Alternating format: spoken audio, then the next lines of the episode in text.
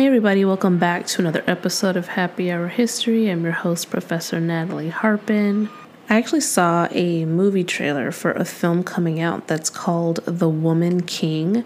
It's supposed to come out September 16th of this year, and it is starring and also produced by Viola Davis, and she's the star of the show. She's the star of the film. She's playing Nanisca, who is one of the Dahomean Amazon warriors, as they were called.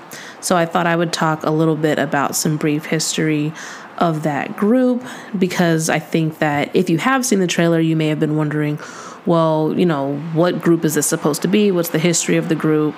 And if you haven't seen the trailer, when you do, you may wonder that. It actually looks like it's going to be a pretty good movie. And Viola Davis is, you know, one of the best actresses that we have living. So I know it's going to be a great performance.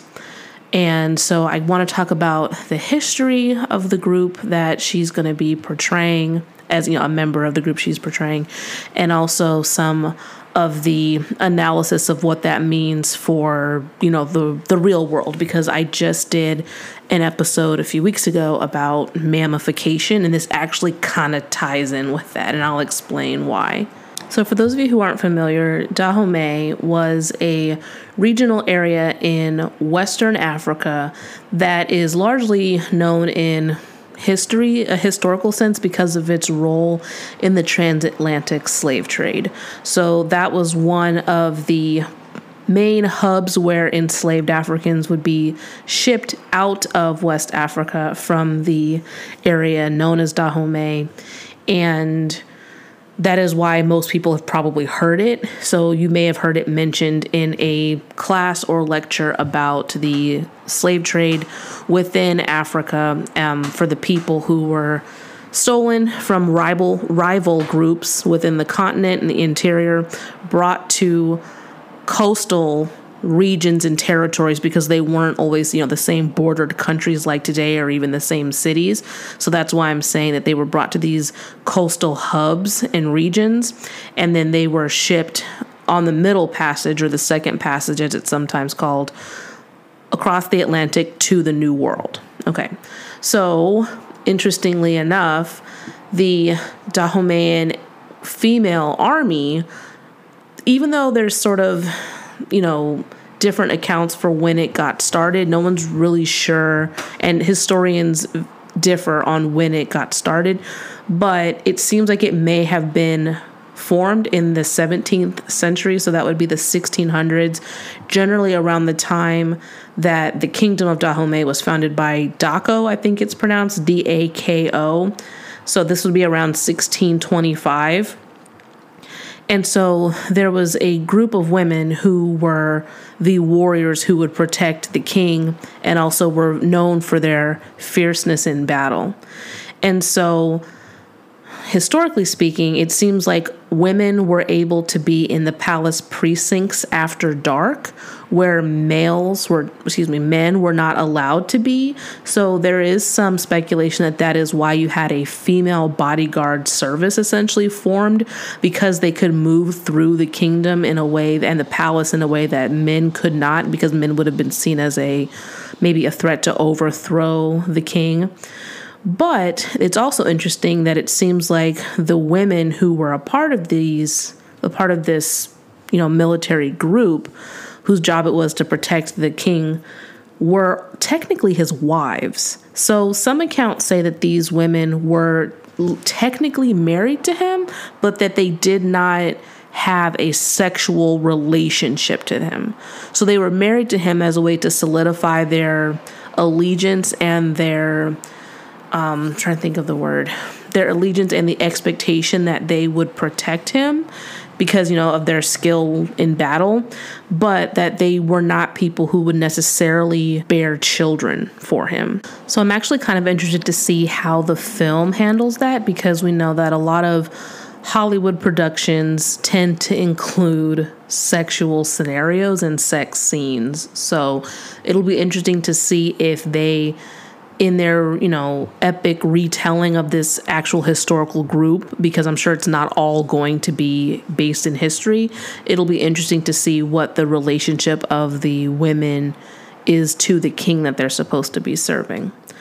So, like I said, they were formally technically married to the king. Now, there are European accounts of these women because, of course, for those of you who may not have heard previous podcasts or hadn't learned in a history type class, different African kingdoms and regional areas within the continent had been trading with European regional areas and groups for centuries. Okay, so it's not, seafaring trade was not new to the world, and was certainly not new to the coastal areas of Africa in the 17th century or even in the 15th.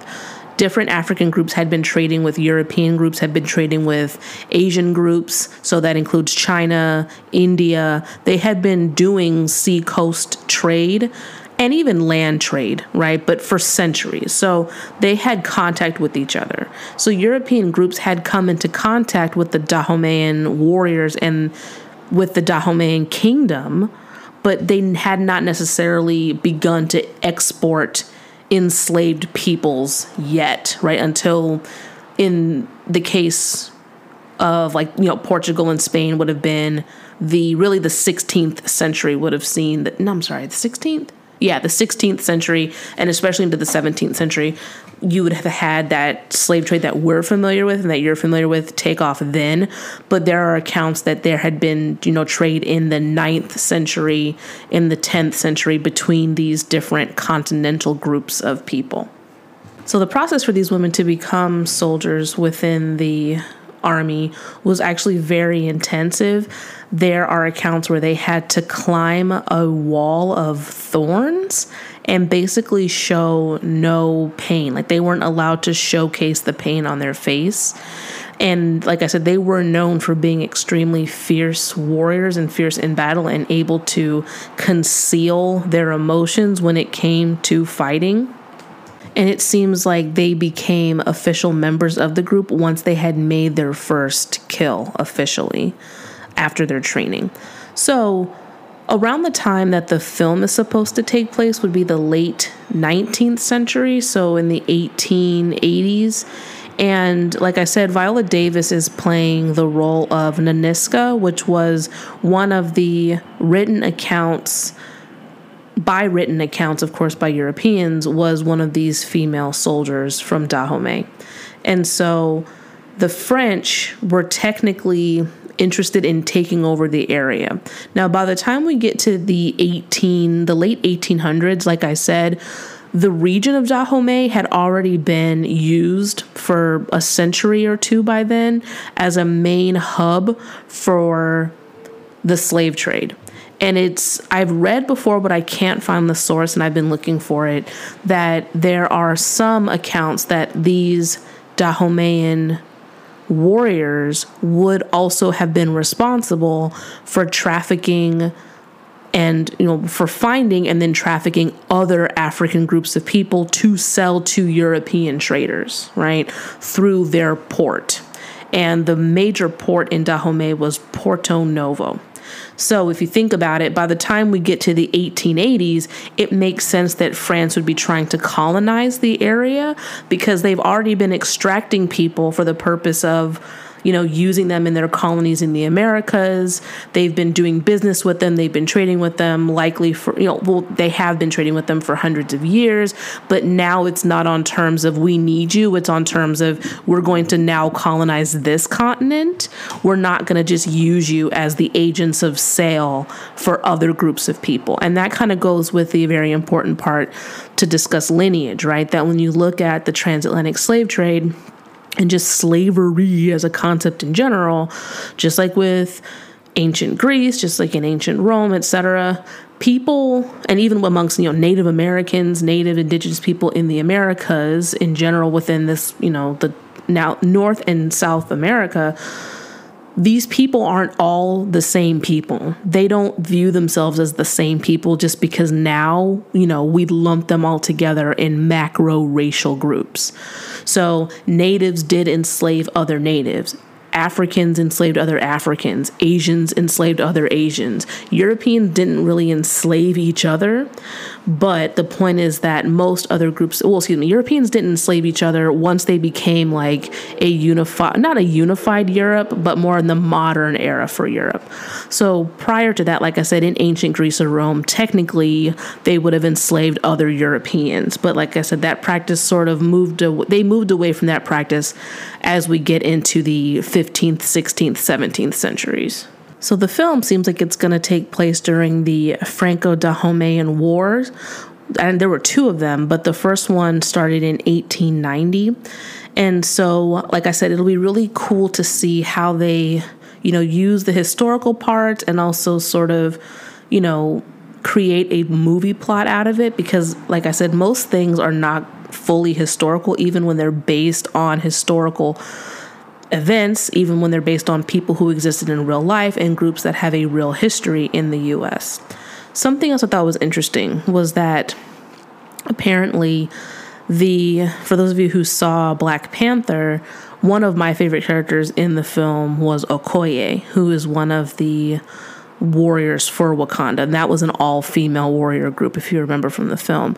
So that group was also based on and fashioned after this Dahomean warrior female group, which I thought was interesting. But again, being a descendant of enslaved peoples in the United States, and of course, like a child of the diaspora, because most of us who were brought to this hemisphere, our ancestors were enslaved, it's like two ends, right? From a historical standpoint, I can understand that they likely would have been responsible for trafficking my ancestors, right? Because we would not have been from their groups if they helped enslave us. I hope that makes sense. Because again, they're not the same peoples. Yes, they're all technically Africans, but they have different tribes and communities, etc. So from that perspective, you know, I was like, well, am I going to be able to enjoy the film, right? Because I typically don't tend to side with people who have been on the oppressing end of my people. But on the other hand, from a historical point, it is really cool that they're making a film that focuses on this group and how they did fight off colonization. But like I said, of course, as a historian and, you know, hindsight many centuries later, it's easy to look back and say, well, what did you expect, right? Like, if they were using you to broker the sale of other people, eventually they were going to become your problem. The French were going to become your problem because, you know, they don't see you as equals. They don't see you as somebody who they want to just have a mutually beneficial trade relationship with. Now, especially by the late 1800s, now that race had already been well established in the colonies in the Americas in the 1600s, now that they've been operating from a system of creating social castes based on race in the New World, and also perpetuating that in their relationships with people who they did used to view on terms of equality, because they have now considered these people different races, it makes sense that they would want to colonize Asia, colonize Africa. And that's something that I've talked before, but I did a podcast about Zheng He, who is a Chinese navigator and admiral. But other groups did not subjugate other people in the same way. So they had done trade with other people, but they were not trying to colonize or dominate them. Europeans really are the ones who, you know, did trade again with people on terms of equality for a very long time, mixed in with people, you know, were creating interracial relationships and family networks and things like that, because race as a concept did not exist yet. And the social rules surrounding who you could and could not be with were not as established at that time. However,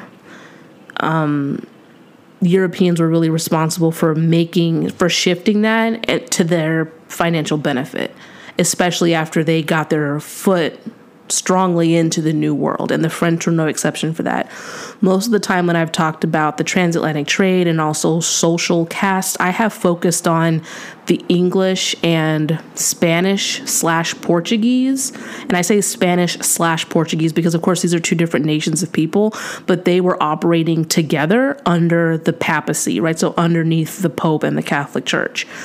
And so I usually focus on the English, Portuguese, and Spanish. I haven't really focused on the French, but the French were largely important in that, you know, colonial matrix as well. Okay, so now I think we should talk about some of the pushback that we may see as a result of the film, given that, yes, it is a historically based film that is taking place in the 19th century, but that still has very real ramifications for the 21st century. Now, what I'll say is this. Like I said, I just did a podcast a few weeks ago about mammification.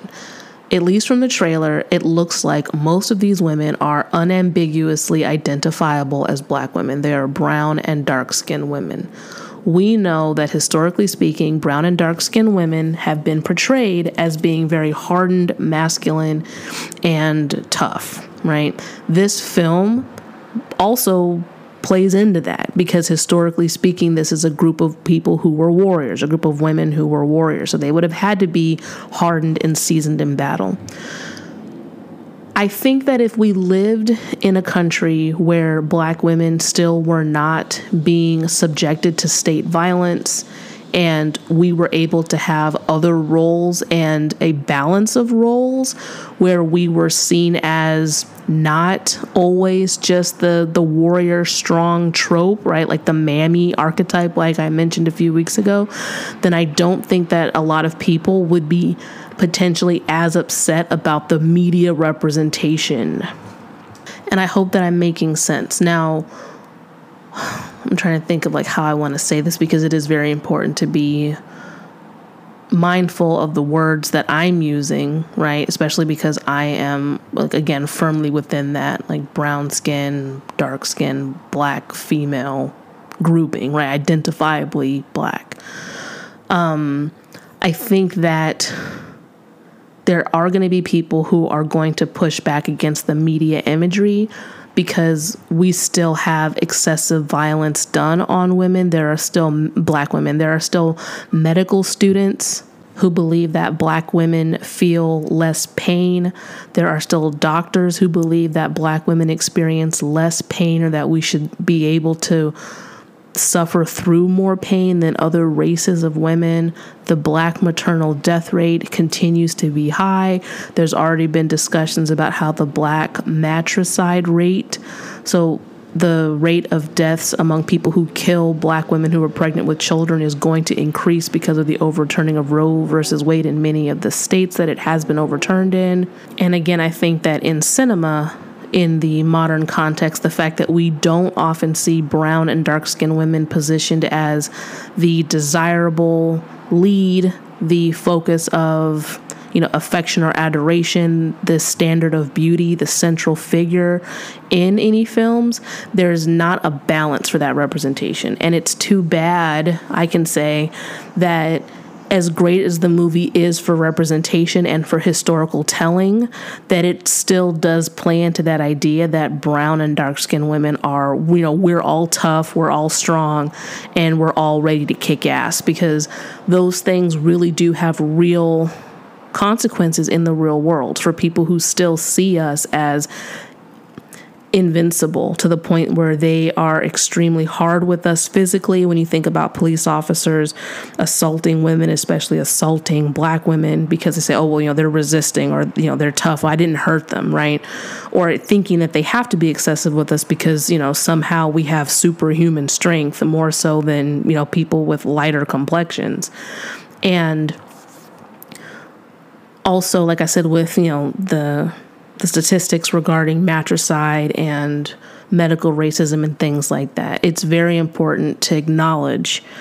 And if you do hear backlash against it, to not necessarily think that it's unfounded, right? It's not unfounded, but it's too bad that we don't live in a more balanced society so that we can just enjoy the film for the representation that it does give, if that makes sense. So I just wanted to do a quick podcast about that because, like I said, I saw the trailer and I was really excited for the film because I love Viola Davis and I'm a historian, so I love history. But on the other hand, I understand and acknowledge that as a brown, dark-skinned black woman, that, you know, this just sort of fits into the 21st century idea that we're not, you know, just normal people who have normal experiences, that we have to be seen as hyper masculinized. Because even if you look at the history of this group of warriors were hyper masculinized. And part of their initiation was that they sort of became men in battle. So you see what I mean? It sort of plays into that, even though it doesn't mean to, right? Because it's a historically based film.